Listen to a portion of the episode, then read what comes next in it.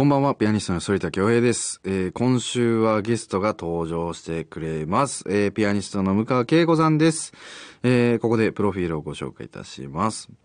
向川さんは東京芸術大学1年在学中の2012年、日本音楽コンクールで第一位受賞を機に本格的な演奏活動をスタート。2014年パリ国立高等音楽院に審査員満場一致の出席で合格し、フランスに渡り、パリ国立高等音楽院第二課程ピアノ科、室内学科を、えー修了し、同音楽院フォルテピアノ科に在籍中です。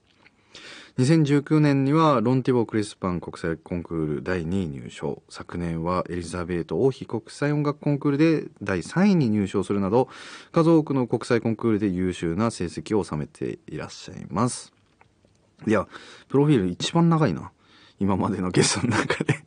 いやでもまあね本当に、うん、コンクールもねそうだしすごい華々しい経歴を持っている向川君なんですけども、まあ、ショパンコンクールを特集したね MBS の「情熱大陸」でも、えー向川君との練習シーンっていうのが放送されましたけども本当にねコンクールで、えー僕を陰で支えてくれた立役者でもあり親友でもあり良き音楽仲間でもあります、えー今日はね改めて友達歴約10年目になった我々の関係性だったりいろいろねお話ししたいなとは思っておりますのでリスナーの皆さんも多分やっと出てきたのかって待ちに待っていた回になるかと思いますのでぜひ楽しみに聞いてくださいそれでは反田恭平グローイングソノリティ最後までお付き合いください Growing sonority.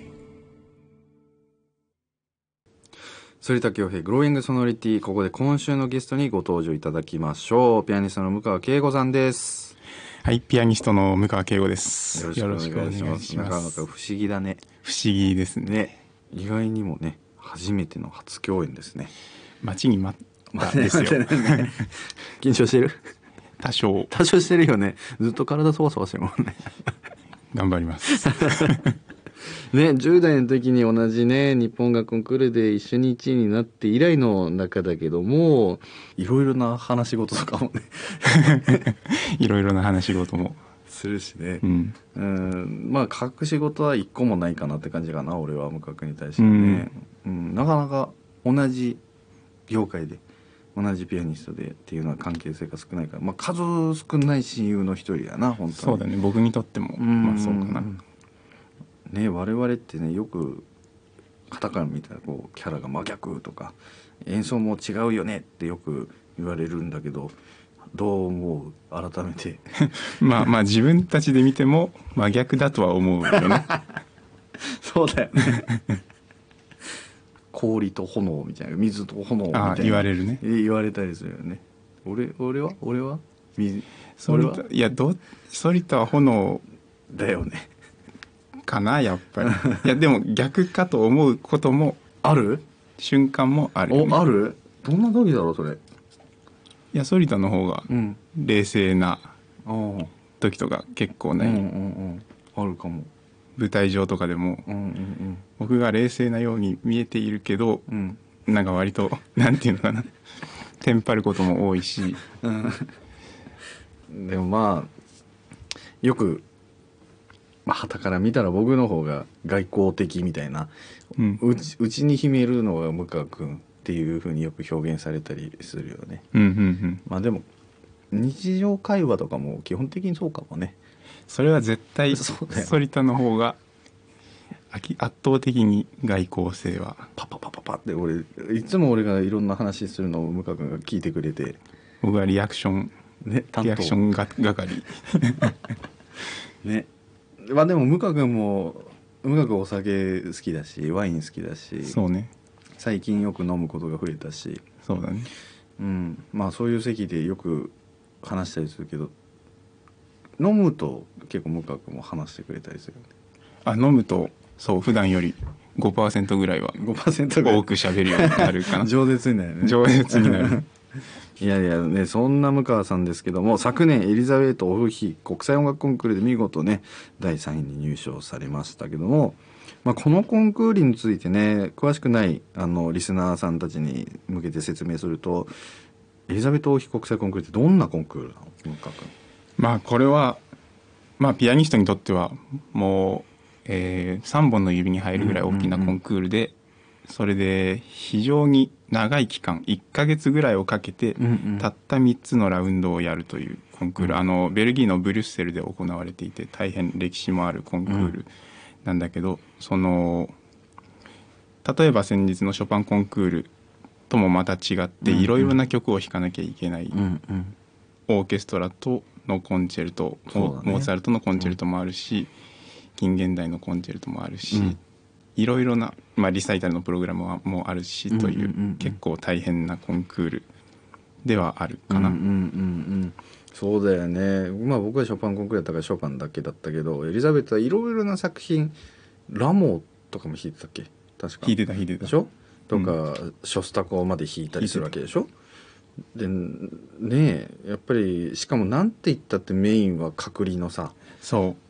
あのファイナルラウンドに、えーメンバーが決まった後全員その、まあ、シャペルという、えーまあ、学校のような施設があるんですけどそこに1週間全員携帯やパソコンを取り上げられて閉じ込められると。まあ閉じ込められてあのそんなに厳しい生活が待ってるわけじゃないんだけど、うん。そこ閉じ込められてそこで楽譜を渡されて、うんうん。新曲ね。そう、うん。現代曲を渡されてで外の情報に一切頼らずにそれを自分の力だけで仕上げるというのがもう昔からの伝統でこの本戦のラウンドでは毎回それをやっている特殊なコンクールでもあるかな。新曲って言っても本当にこのコンクールのために書かれる曲をひ勉強するわけでしょ？そうだね。全く新しい。まあ6月ぐらいだったっけ？5月の5終わりね、はい、でねあのインターネットで見てたけど今年難しそうだったよね。今年はそうあの楽譜は一見するとみんな簡単なんではないかと。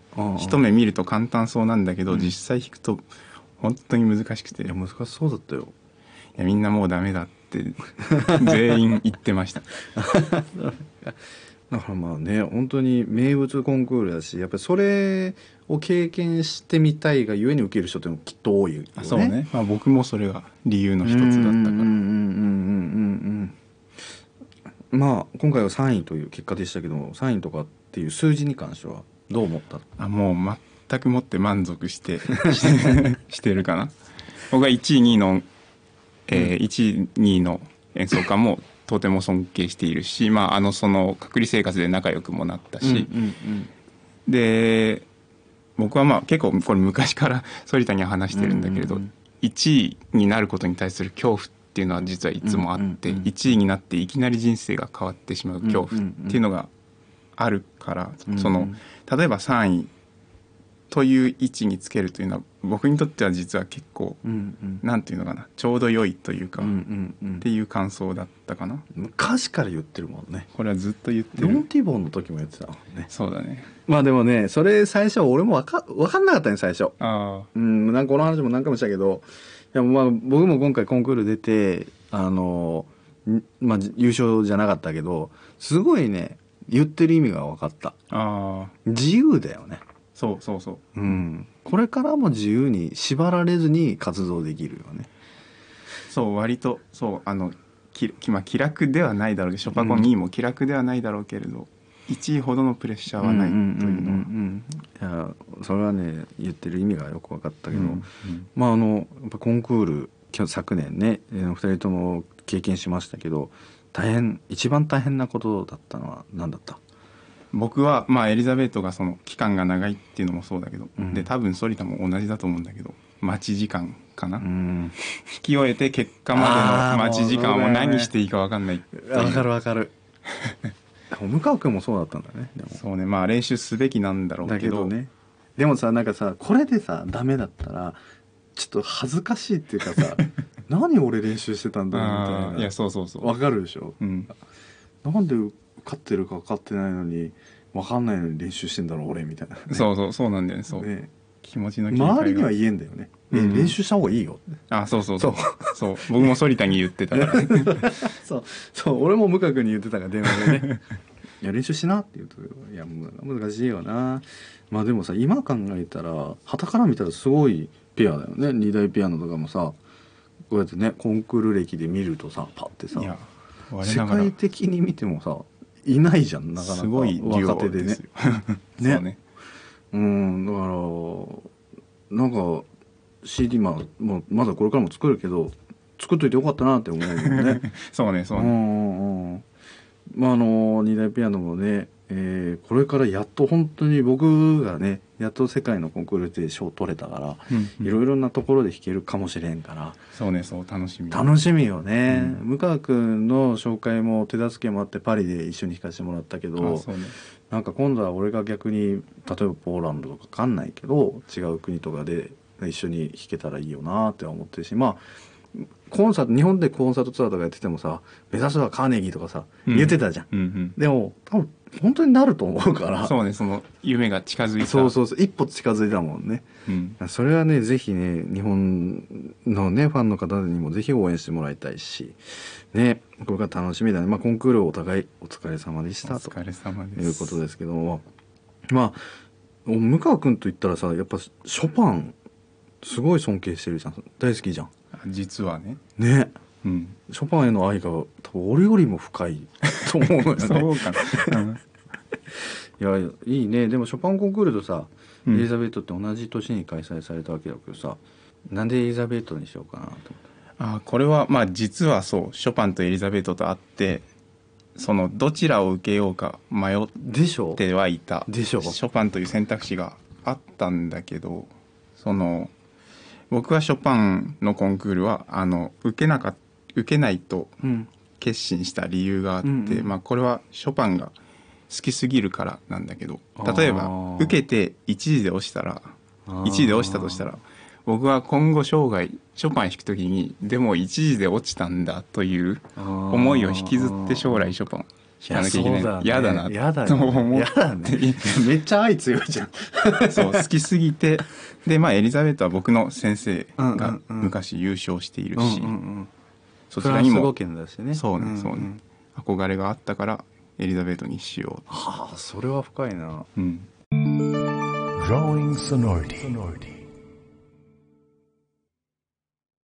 はい、ここから人気コーナー音楽家あるある、えー音楽にまつわるあるあるを向川さんにね、ぜひ発表していただきたいなと思っておるんですけども、ピアニストあるあるを考えてもらったんだよね。考えましたよじゃあ、それでは早速最初のピアニストあるあるを紹介してください。えっ、と、これはうん。今ちょっと減っちゃサボってるんだけどうん例えばタッチパネル ATM とかまあスーパーのレジとかで打つ時に、うん。まあ普通人差し指で打つと思うんだよね。あのあ、そうだね。でも僕は人差し指だけ鍛えてもしょうがないから今日は薬指にしようとか。いや、これさ、ないないじゃね。えあるでしょ。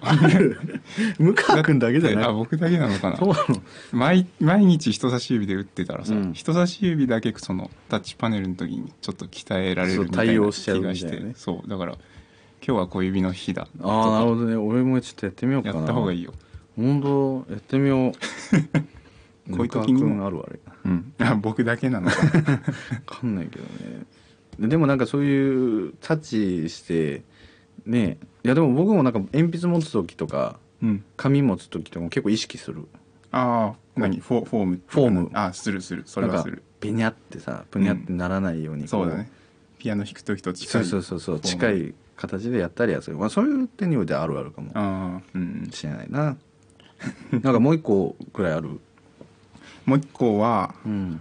あれだよ。街を歩いてる人がいてうんうん。前の人前前に歩いてる人がいたとします、うんうん。そのリズムに対して僕は裏拍で歩こうとか に2拍3連2対3で歩こうみたいな。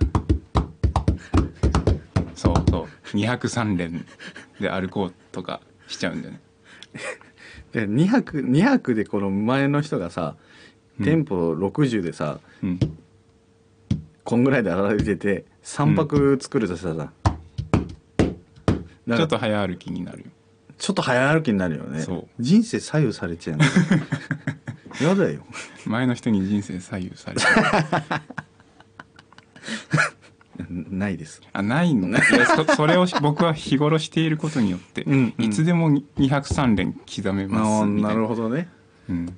まあでもちょっとでもまあ歩くじゃないけど、うん。まあなんだろうね。例えばそのなんだろうな。なんかさノイズ系うん。とかあと警告音とか。うん。例えば例えばだけど僕はさあのたまあ、新幹線でいうとさたまにさこう通り過ぎるとさ喫煙ブースのさうん「タラン」ってさ「あー。タラン」って「ソミー」っていうのがさああれね。外みんなフラットなさ「うんうん。パーバーン」ってさこう聞こえてきたりうんうん。するわけじゃん。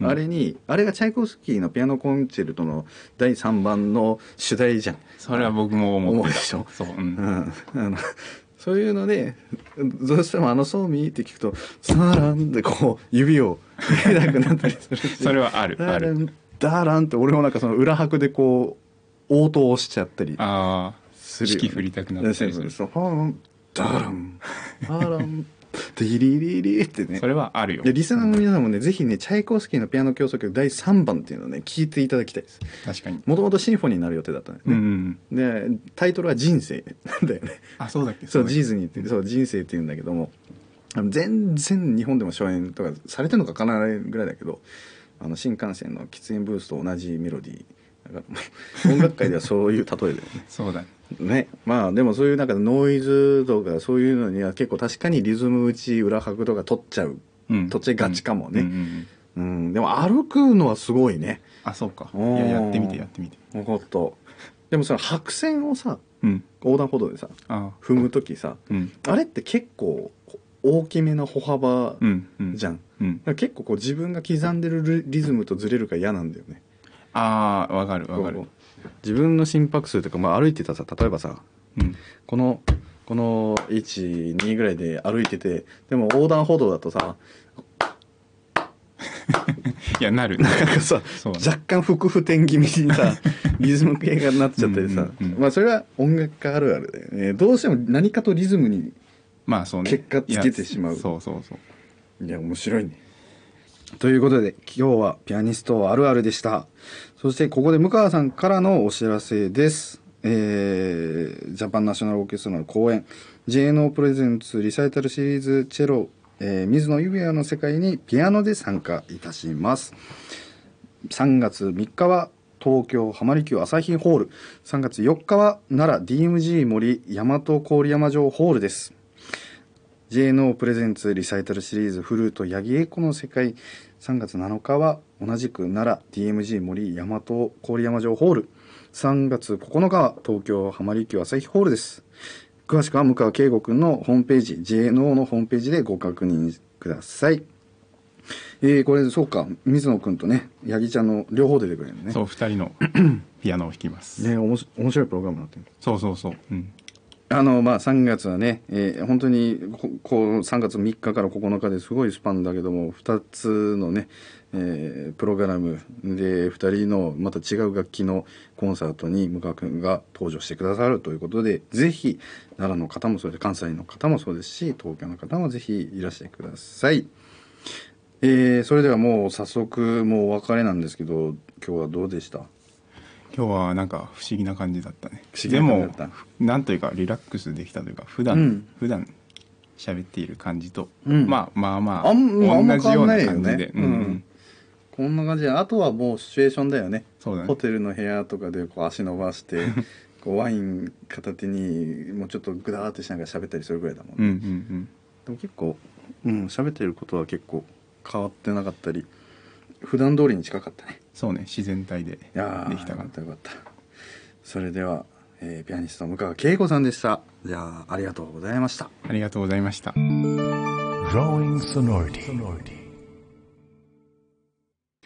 それではエンディングのお時間となりました。えーやっとね、向川くんをね、スタジオに、えー呼んで、で、一緒にこうやってお話できたこととても嬉しく思いました。普段のね、えーステージ上、ステージで見る向川くんではない少しそういった一面もお届けできたかなって思います。番組を聞いての感想やメッセージは、ソリタアットマーク mbs1179.com までお願いいたします。sorit アットマーク mbs1179.com です。えー番組の公式インスタグラムの DM でも受け付けております。そして番組ホームページもぜひチェックしてみてください。ここまでのお相手は反田恭平でした。また来週お会いしましょう。さようなら。